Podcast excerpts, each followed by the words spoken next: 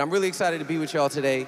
I personally am uh, am an introvert and a little bit of a germaphobe. If I've given you a pound today, know that right after that pound, I've taken a dab of hand sanitizer because uh, that's just what my brain tells me I got to do. So I didn't realize how much I missed being with everybody uh, until I got here today, until we were all singing, until I stepped out of my car and immediately Joel said, with my Wallabees and striped socks, I look like a Christmas elf.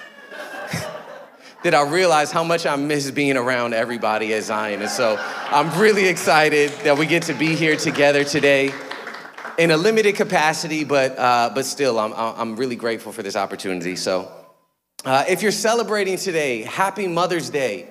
Uh, we said it a few times, but we really appreciate and love all of the, all of the mothers among us. Uh, you're such a blessing to us. Um, and if you're not celebrating today, if maybe you're mourning today, then we want you to know that there's space for that as well. And myself or any of the leaders here would love to come alongside and pray with you and mourn with you. Uh, we know that, that holidays like today can be uh, pretty polarizing depending on where you're at in your life. Uh, so just know that wherever you're at on the spectrum, there's space for you here today. We love you. God's here with us, and, and we, we're willing to come alongside with you. So, in true Zion fashion, uh, we're going to spend a holiday uh, speaking about a very heavy topic and heavy portion of Scripture. If you've been at Zion for, uh, for a good amount of time, if you spent some holidays with us, then you know this is what we do. Uh, this isn't a surprise. If this is one of your first few holidays with us, uh, let me give you a little bit of insight. When we make the preaching schedule, uh, we don't factor in holidays outside of like Easter and Christmas.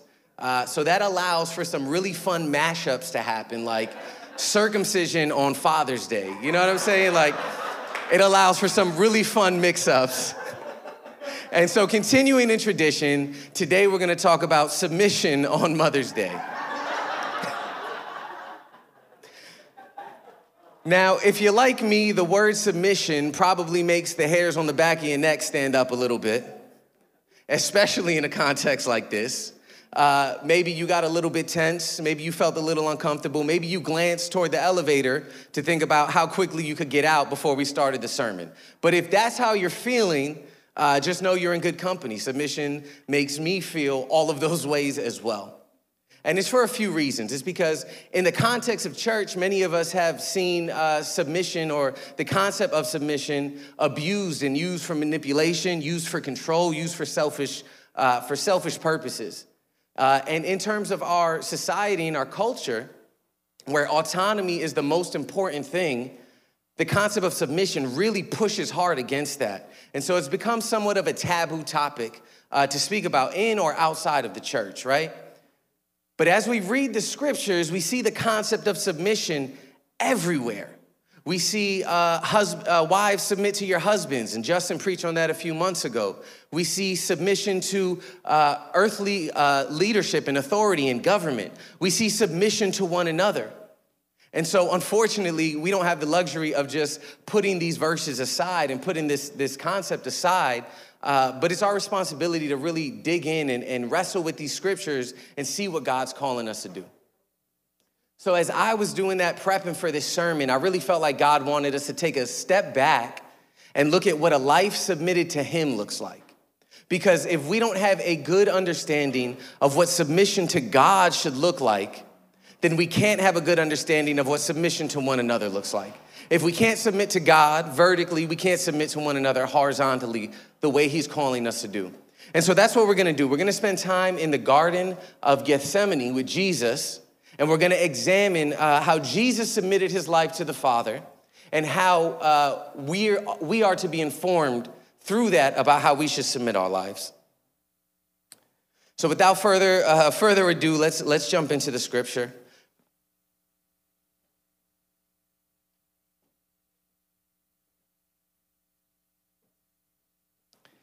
Then Jesus went with them to a place called Gethsemane, and he said to his disciples, Sit here while I go over there and pray.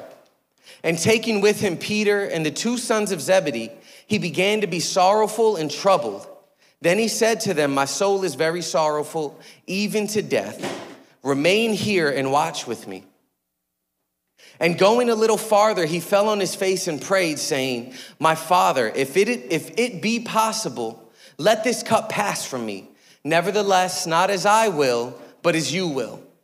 And so he came to the disciples and found them sleeping, and he said to Peter, So could you not watch with me one hour? Watch and pray that you may not enter into temptation. The spirit indeed is willing, but the flesh is weak. Again, for the second time, he went away and prayed, My father, if this cannot pass unless I drink it, your will be done. And again, he came and found them sleeping, for their eyes were heavy. So, leaving them once again, he went away and prayed for the third time, saying the same words. Then he came to the disciples and said to them, Sleep, take your rest later on. See, the hour is at hand, and the Son of Man is betrayed into the hand of sinners. Rise, let us be going. See, my betrayer is at hand. Let's pray. Father, we, we thank you for your word. We thank you for your church. We thank you for this gathering. We thank you for this day. God, we ask that, that you would speak clearly today, that it wouldn't be my words, but it would be yours. Truly, apart from you, I can do nothing. And so I pray that you would speak to all of our hearts today through the scripture. In your name we pray. Amen. So before we jump into the scripture and before we, we, uh, we start to, to really dive into what's going on here, I want us to get on the same page about something. I want us to, to, to set a foundation of the doctrine of incarnation. And so if you're not familiar with, with what that is, the incarnation is when Jesus came to the earth. It's when Jesus was born uh, as a human. It's what we celebrate on Christmas. That's the incarnation. And while the doctrine of incarnation is, is very wide and there's a lot we could talk about, um, and actually in the sermon uh, uh, resource guide that we send out, there's gonna be some, some good resources there if you wanna dive into it. But for the sake of today's sermon, I wanna talk about how Jesus was 100% God and 100% man. Now, if you're a mathematician like me, you can do that math pretty quickly and see that's too much percentages right? That's 200%, and that doesn't make much sense to us logically. So let me explain what that means. That means that uh, uh, Jesus is God, and when Jesus was born on the earth, he didn't become any less God. He didn't lose any of his divine attributes, but rather, he took on, in addition to his divine attributes, human attributes and a human nature. So Jesus, as he lived on earth, had his godly nature, his divine nature, and in addition to that, he had his human nature. And he carried both of these as he lived on earth. That means that he existed on earth the same way that we do. That means that he felt emotions the way that we feel emotions. That means that he felt sadness and anger and joy and happiness. He experienced the human, uh, the human experience the same way that we do. And as we get into the scripture, we're gonna see why that's really important for us to understand. It also means that he was tempted the same way that we are tempted.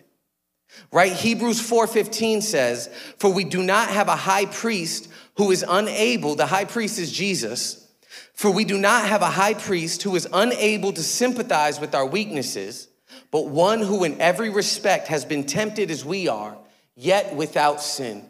So Jesus felt emotions the way we feel emotions, and he was tempted the way that we were tempted. Jesus lived on earth just as we do. And so, without viewing Jesus as both God and man, we lose a really important aspect of who he is. If, we, if we're too far on either sides of this spectrum, then we're, gonna, we're, we're not going to fully understand who Jesus was, why he came, and what we're supposed to learn from his life on earth. Now, this is something that I personally struggled with as a teen. Uh, when I came to faith, 15, 16 years old, or, or when I started taking my faith seriously, this was a really difficult concept for me to grasp. Uh, it was very easy for me to view God, view Jesus as God, right? When I read the scriptures, I see somebody who's in total control. I see someone who's calm, cool, and collected. He always has an answer. He always knows the next step. He knows where to go. He knows when to go. He knows how to get there, right? I don't see Jesus questioning things the way I question things uh, in my everyday life, right? it seems like Jesus was in full control. So it was real easy for me to see his divine attributes, but it was really difficult for me to see him as a human. And I remember going to a youth conference um, called Battle Cry. If you've been around New York church for a long time, then you probably remember this conference too. Um, this was like 13, 14 years ago, which was wild to me as I did the math preparing this sermon, uh, that this was so long ago. Uh, but I remember at Battle Cry, one of them, the, the preacher was preaching on this passage of scripture. And in his sermon, he said, Jesus did not want to go to the cross. And can I tell you, this made me so angry. And I denounced this preacher as a heretic, and I said he doesn't know what he's talking about. This is 16 year old me who just started reading my Bible like four months ago, right? But I was popping off at this preacher talking about how terrible he was and how wrong he was. I couldn't accept the fact, I couldn't understand that Jesus. Uh, could have had any moments where he doubted the cross, where it seemed like he didn't want to go. This scripture was really hard for me. Because throughout the Gospels, he's constantly talking about dying. He obviously knew what he came for. He wasn't surprised by this, but yet we have this portion of Scripture where we see him pleading with the Father for another way to do it. And so, as I've grown and matured, and as we're gonna explore today, I've, I've realized and understood how beautiful and how important and how beneficial this glimpse into the human nature of Jesus is for us and our faith today. And so, to quote this, this uh, preacher who I denounced as a heretic 13 years ago, Jesus did not want to die on the cross. And if that feels jarring, if that feels uncomfortable, that's okay.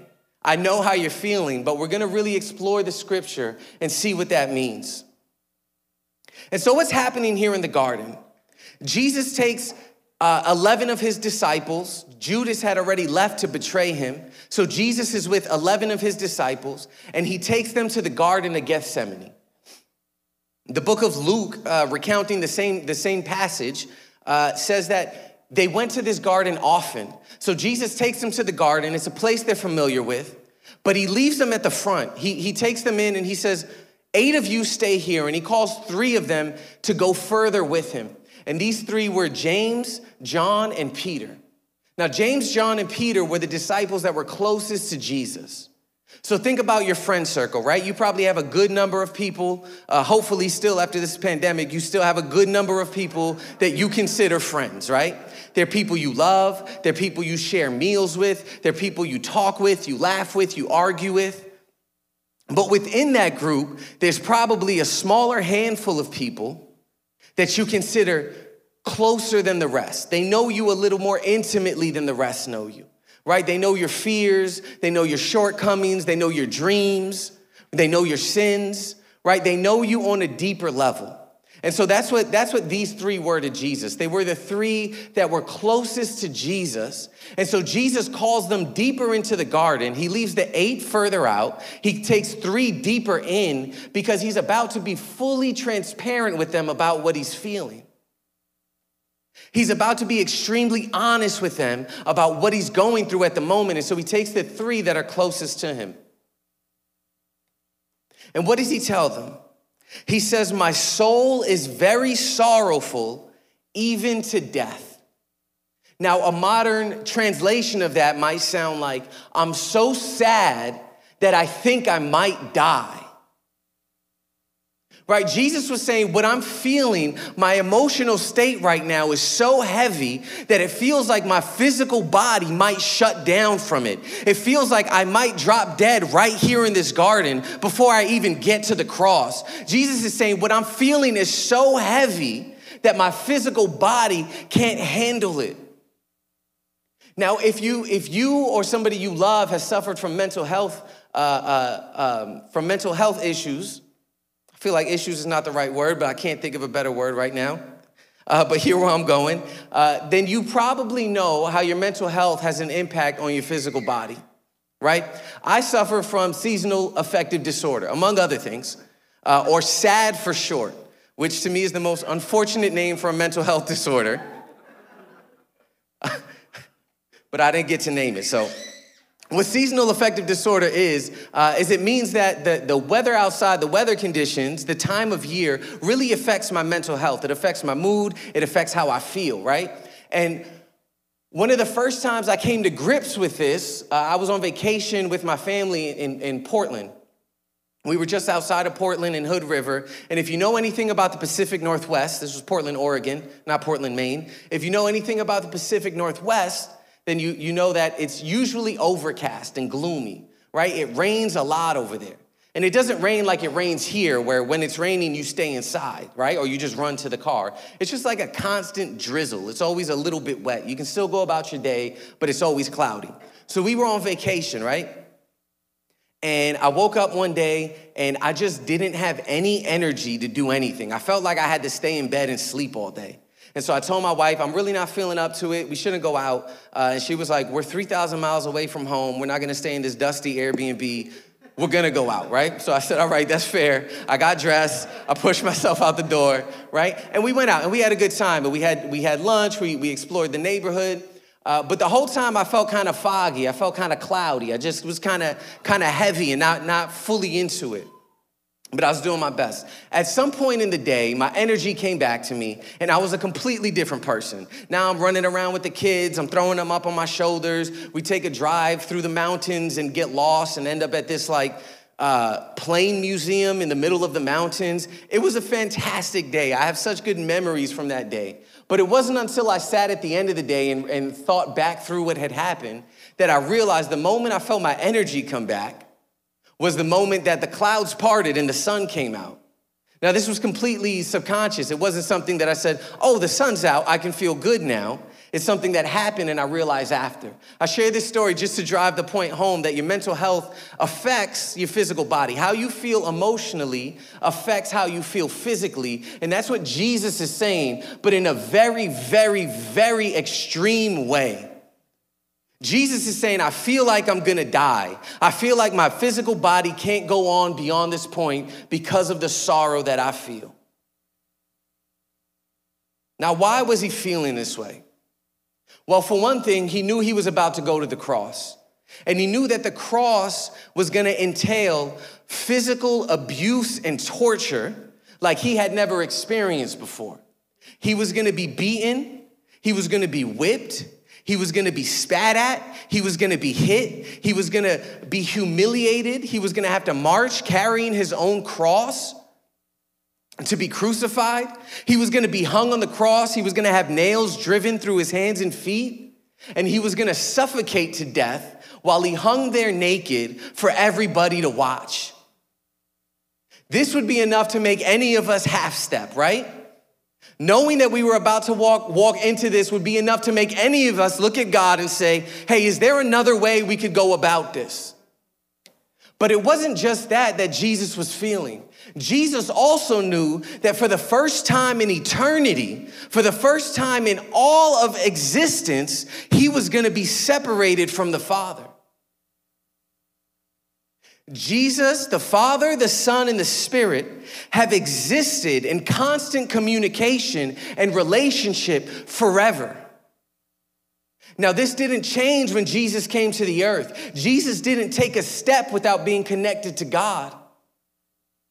But he knew that when he hung on the cross, he was gonna have to become a curse. He was gonna have to take on our sin and be separated from the Father so the Father could pour out his wrath upon him. Tim Keller writes in his book, The King's Cross, according to the Bible, the Father, the Son, and the Spirit glorify one another. Jesus says in his prayer recorded in John's Gospel, I have brought you glory on earth by completing the work you gave me to do. And now, Father, glorify me in your presence with the glory that I had with you before the world began. Each person of the Trinity glorifies one another. So the Father is constantly glorifying the Son and the Spirit. The Spirit is constantly glorifying the Father and the Son. The Son is constantly glorifying the Father and the Spirit. I think I said that one twice, but you get the picture, right? This has been going on for all of eternity, and Jesus knows that in a little while, he's gonna be separated from this dance for the first time.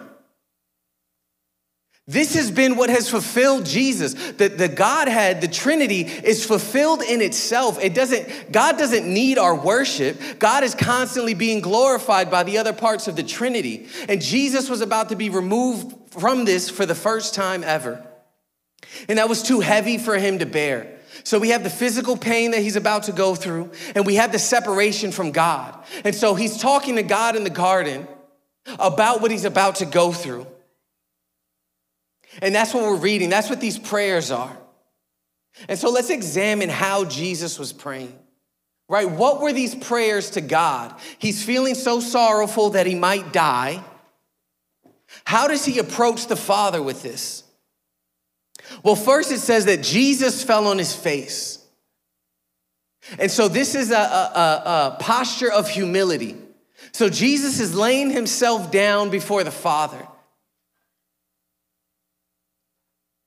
We also know that he's praying for a really long time. It's easy to read these scriptures and it's easy to read the Bible and kind of breeze through these things, right? Because all it says is that he prayed, Can you let this cup pass from me, but not my will, your will be done? That takes me six seconds to read, right? But what we see in the scripture is that he was actually praying for a really long time. And we know this because he goes back to the disciples after each instance of prayer He's praying three times. And when he goes back to the disciples after the first time, he tells them, Could you not have waited with me for even one hour? So we know he was praying for at least an hour, right? So these were long prayers. They weren't short prayers. So he's humbling himself before God. He's, he's laying down, he's falling on his face, and he's praying for a long time.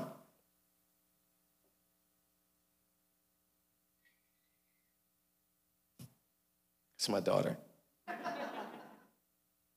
We also know that he was uh, uh, facing intense physical agony while he was praying, right? And we know that because he told his disciples that. But also in Luke 22 44, again, this is, this is the same moment in time, but in the Gospel of Luke.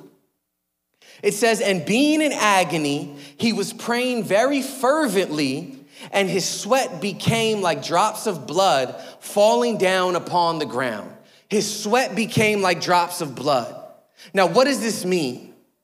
There are two schools of thought on this. One school of thought is that uh, Luke is, is using a simile, and he's saying that Jesus was sweating so much, so profusely, that the blood was pouring out of him, uh, that his sweat was pouring out of him like blood would pour out of an open wound. Right now, think about that, picture that. That's a lot of sweat. I've been in some prayer meetings where the AC been broken and everybody's sweaty while we praying in that place. But I've never sweat to the point that it looked like blood gushing from an open wound, right? But there's also another school of thought. Some believe that Jesus was actually experiencing a really rare medical condition called hematidrosis which is a rare but very real medical condition that causes your, your, your blood to mix with your sweat. And so, as you sweat, blood would actually seep through your skin with your sweat. And the cause for hematidrosis is extreme anguish. So these are the two schools of thought about what, what, uh, what Luke is trying to say when he says that uh, his sweat had become like blood. But either way, whichever, whichever it actually was at the time, it's very clear that Jesus was in extreme anguish. Jesus was either praying so much that he was sweating, uh, like if blood was pouring from an open wound, or he was actually sweating blood because he was in such deep anguish. Either way, he was in deep, deep anguish while he was praying to God.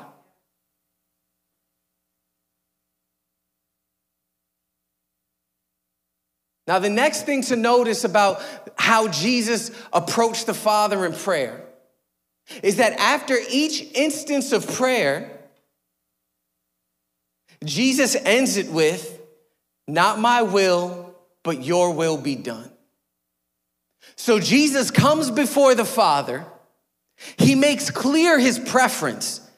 He's not pulling any punches. He's saying, Hey, I don't want to do this. Is there another way that we can accomplish this without me having to go to the cross and be separated from you? Is there another way? And he's praying for like an hour at least on that first instance. So he's really pleading with the Father.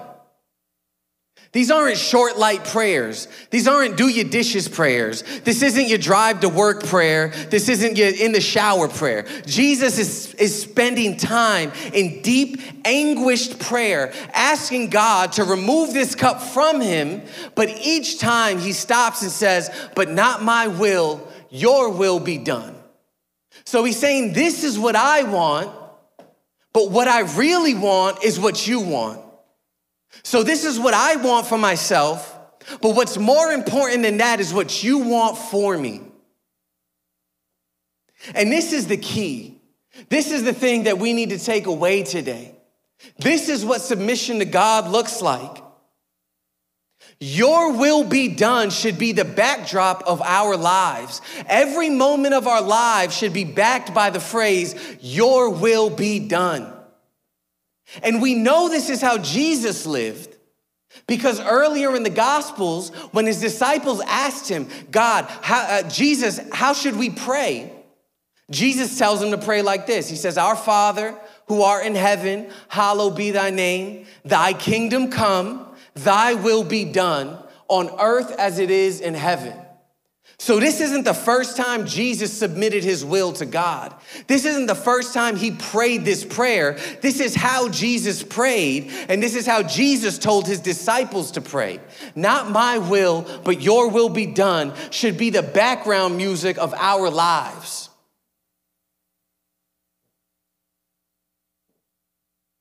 This is the mark of a life truly submitted to God. It's not that you don't have your own preferences. It's not that you don't have your own wants. It's not that you don't make your requests known to God, but it's that you all you do this all with an understanding of not my will but your will. What's most important is not what I want, but what you want.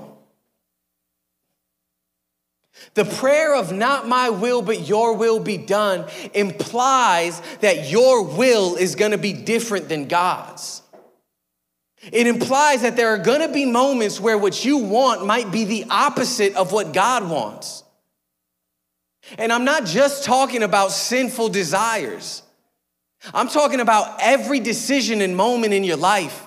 I'm talking about where you live and what you eat and where you work and who you hang out with.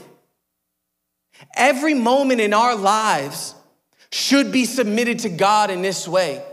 And if we're truly praying these prayers, then there are gonna be times where what we want is very different from what God wants. There was nobody on earth closer to God than Jesus.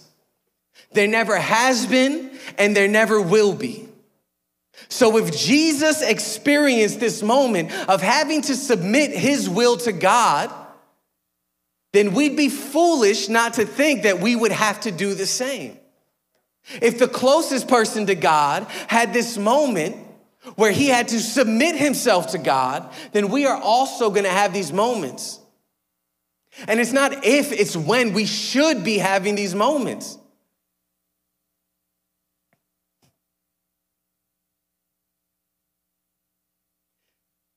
This type of submission comes at a personal cost.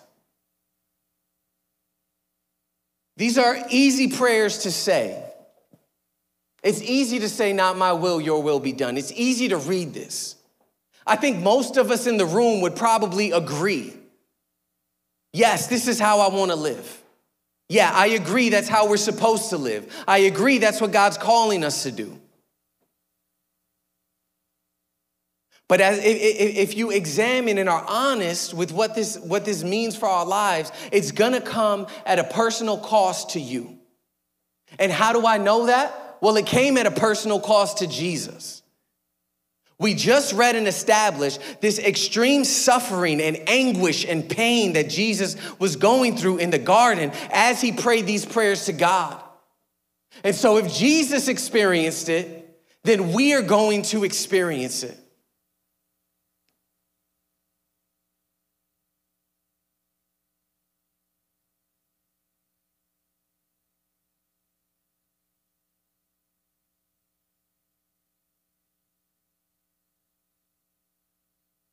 It costed Jesus a lot. It costed him the pain in the garden. It costed him separation from God. It costed him the cross. It's gonna cost us something to submit to God. Now, allow me to share two quick examples of how this has looked in my own life. I live in New York City, as most of us do, right? I am a father of three daughters. We are a single income family because we homeschool our kids. New York City is the absolute worst city I could live in, somebody with my lifestyle could live in. It's overpriced, it's overcrowded, it's not kid friendly. And I can't tell you how many conversations I have a week, a month. Justin's laughing because I have these conversations with him often about how great it would be if we could live in another city. I can't tell you how, how much I'm waiting for God to tell us to plant a Zion, Austin, Texas.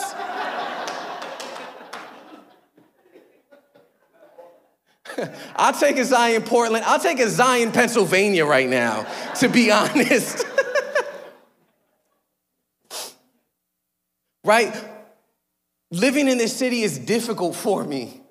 It, co- it costs a lot of sacrifices.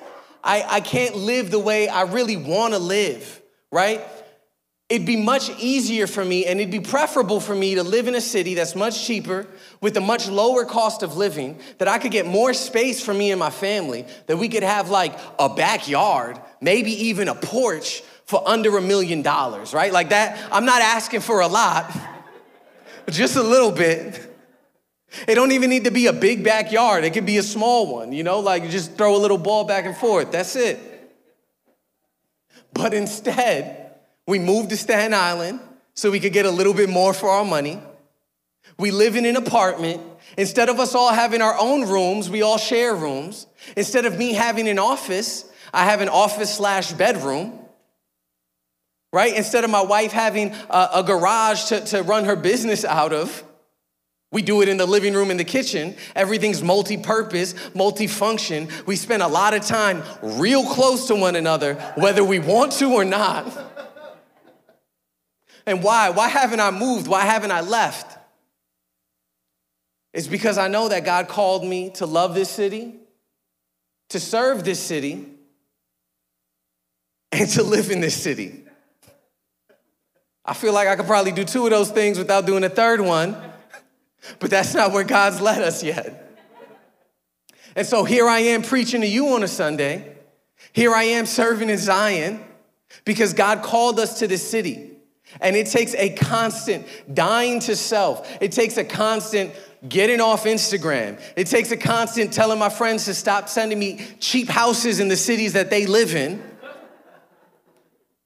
so that I could submit to God's will. That is, in this instance, very different than mine. Now, I want to share another example. This one is, is uh, one that I hold a little bit, a little bit closer, a little bit closer to the chest, because uh, it's very, it's, it's very heavy and very personal. Um, that's what we're here for today. So, um, if you are close to me, if you spent time with me, then you probably know this about me. If you haven't, then this is probably gonna be news to you. But I spent 10 years, I spent a decade in what's called a high control group, right? Layman's terms for that is a cult. It's what I've come to define as a Christian cult. And what does that mean? It means that on the outside, it looks like a Christian church. On a Sunday morning, most Sunday mornings, it looks just like your average Christian church. They have a Bible, they have a worship team, they speak about Jesus. But on the inside of it, it was a place of spiritual and emotional abuse and manipulation. And I was here for 10 years. I got there when I was uh, about 15 years old, right? And I was in a very vulnerable state of my life, which is how people get caught up in these groups. And the, the leaders of the group quickly became father figures to me. They became people that I trusted. They became people that showed me love when I needed love. And so it was very difficult for me to see through this. And it took 10 years for God to finally open my eyes about the unhealthy place I was in and for me to leave. Now, I've been out of that, of that, uh, of that group for about five years. I was in that group for 10, so I've been out for half of the time that I was in it. Now, when I left, I thought I had deep relationships. Some of those people I had spent almost every day of the past 10 years with. Some of those people were the best men in my wedding. I was in their weddings. We were godfathers to each other's kids. But on the day I left, I lost 10 years worth of friends in a day. I got text messages and calls from some, just got blocked by others. And the messages said something along the lines of, Please don't call or contact me anymore. The devil is working in your life. You're in sin. Don't talk to me again. And this was a very jarring, difficult situation. It's very jarring to lose any friend. It's just indescribable how it feels to lose 10 years worth of friends in a day and go from what I thought was a robust community to just me, my wife, and my two young daughters overnight literally overnight. Now, why do I share that? Because after that experience, it was very tempting for me to disregard the church in general. It was very tempting for me to just say, I'm not gonna be involved in the church at all. This didn't cause me to lose my faith in Jesus miraculously, but it did cause me to lose my trust in the church. And it's taken a long time and a lot of processing and a lot of uh, conversations and a lot of prayer for me to work through this over the years. And why do I bring this up? I bring this up because me coming to Zion Church on a Sunday morning is sometimes the most difficult thing I have to do in a week. Sometimes while I'm standing here and seeing people, my brothers and my sisters, people I love, experiencing the presence of God, I'm in the back processing my trauma because a song reminded me of something, or the way something was said triggered something else in me. And so there's been a ton of trauma for me to work through over the five years. Four of those years I've been here at Zion. Many conversations with Justin, many conversations with my wife. Many times where I felt like the best move was for me to just stop coming, was for me to move far away and get, eh, get into a church that had nothing to do with this world, right? But here I am preaching to you. Glory to God, because I promise you it's not me. Here we are planting another church in Staten Island. Why? Because not my will, but your will be done.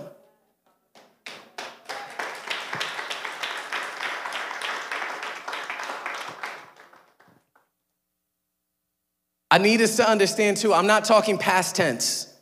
I'm talking two weeks ago was the last time I had to, I had to wrestle through this. It's an ongoing thing. This is an ongoing uh, uh, prayer in my life. Not my will, but your will be done. And in submission to God's will, He's been faithful. He's kept me. He's given me a beautiful community, surrounded me with people that can help me process and heal and grow and cope and all of these things. But it's only come through a dying to self and a cry of, Not my will, but your will be done.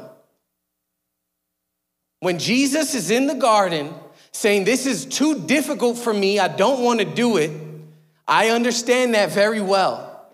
Because that's often my prayer. That's often my conversation with God. This is too hard. Let's do this a different way. But not my will, your will be done, should be the backdrop of our lives.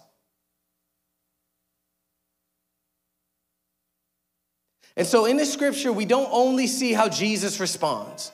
We see Jesus suffering intense pain, and then we see Jesus submitting his will to God. And we see that as the example of what we should do. Praise God. But the scripture also shows us how the other group of people who were there responded. It shows us what the disciples did while Jesus was praying and submitting to God in the midst of pain and agony. And instead of praying, the disciples went to sleep. Now, before we rag on the disciples, I know it's fun and easy to look at them in hindsight, be like, ridiculous. How dare you, you fools. Let's look at what they were going through, right? It was late at night, so they were tired, just physically tired, right? Also, their friend, their teacher, their leader, their rabbi had just told them that he felt so sad he was gonna die. And if you've ever had a friend share pain with you like that, then you know that you take on that pain for yourself, a, a piece of it at least. And, and in the book of Luke, actually, it says that they fell asleep because of sorrow. So they were so sorrowful that they felt like the only thing they could do was let their body shut down and go to sleep. Now, I said to pause before we rag on the disciples because when I read this scripture and I look at Jesus and I look at the disciples, I see a much clearer reflection of myself in the actions of the disciples. I can relate much more to the disciples in this situation than I can to Jesus. Because countless times do I hit the snooze button in the morning so I could get a couple more minutes of sleep when I know that if I don't get up to spend quiet time with God, my house will not be quiet again for the rest of the day. Countless times at the end of a long day, do I turn the TV on and just zone out, watching the same shows that I've watched a hundred times, watching The Office for the 16th time all the way through, then spending some time with God in prayer, in, in, in scripture reading. How often do I choose in my, in my few moments I have throughout the day to, to take a pause? How often do I just scroll through memes on Instagram? And if, you, if we're friends on Instagram, you know how often I do that because you see how often I send you memes. I see myself and the disciples as they sleep. And so I can take what Jesus told the disciples for me. What did he tell them? He told them to watch and pray lest they fall into temptation. So he said, I'm being tempted here to go with my own will instead of God's. You're gonna be tempted to do the same. You should pray the way I'm praying. What else did he tell them? He said, The spirit is willing, but the flesh is weak. Why did he tell them this? Because just a little while ago, they were all talking to him about they're gonna be about how they were gonna be with him to the end, about how they were ride or die. Right? Two of them said, Hey, when your kingdom is established, can I sit at your right and left hand? Peter said, I'll never deny you. I'll be with you to the end no matter what. And Jesus was saying, You've got good intentions, but your flesh is too weak to carry it out. You need to pray or you're gonna fall into temptation. Submission to God's will doesn't come from your flesh, but comes through prayer. It comes through the humility and prayer that Jesus modeled for us in the garden. And so, if you desire your life to be one that submits to God, and that should be all of our desires because it's what God calls us to do, then your life should be one of humility and prayer lest you fall into temptation. Romans 12, 2 says, Do not be conformed to this world, but be transformed by the renewal of your mind, that by testing you may discern what is the will of God, what is good and acceptable and perfect. Beloved, we face a microcosm of the Garden of Gethsemane every day in our lives. Moments when we need to decide are we going to submit to the will of God or are we going to submit to our own will? Beloved, seek the will of God and pray that you'd be able to withstand temptation. Let your daily life echo the example of Jesus. Not my will, but your will be done. Let's pray. Father, we thank you for, for your word, for your scripture. We thank you for the example that you give us. We thank you for this glimpse into the humanity of Jesus, our high priest who can relate to our weakness. We pray that you would give us the strength, give us the will and the desire to submit to you. Help the prayer of the, the call of our lives be not our will, but your will be done. Amen.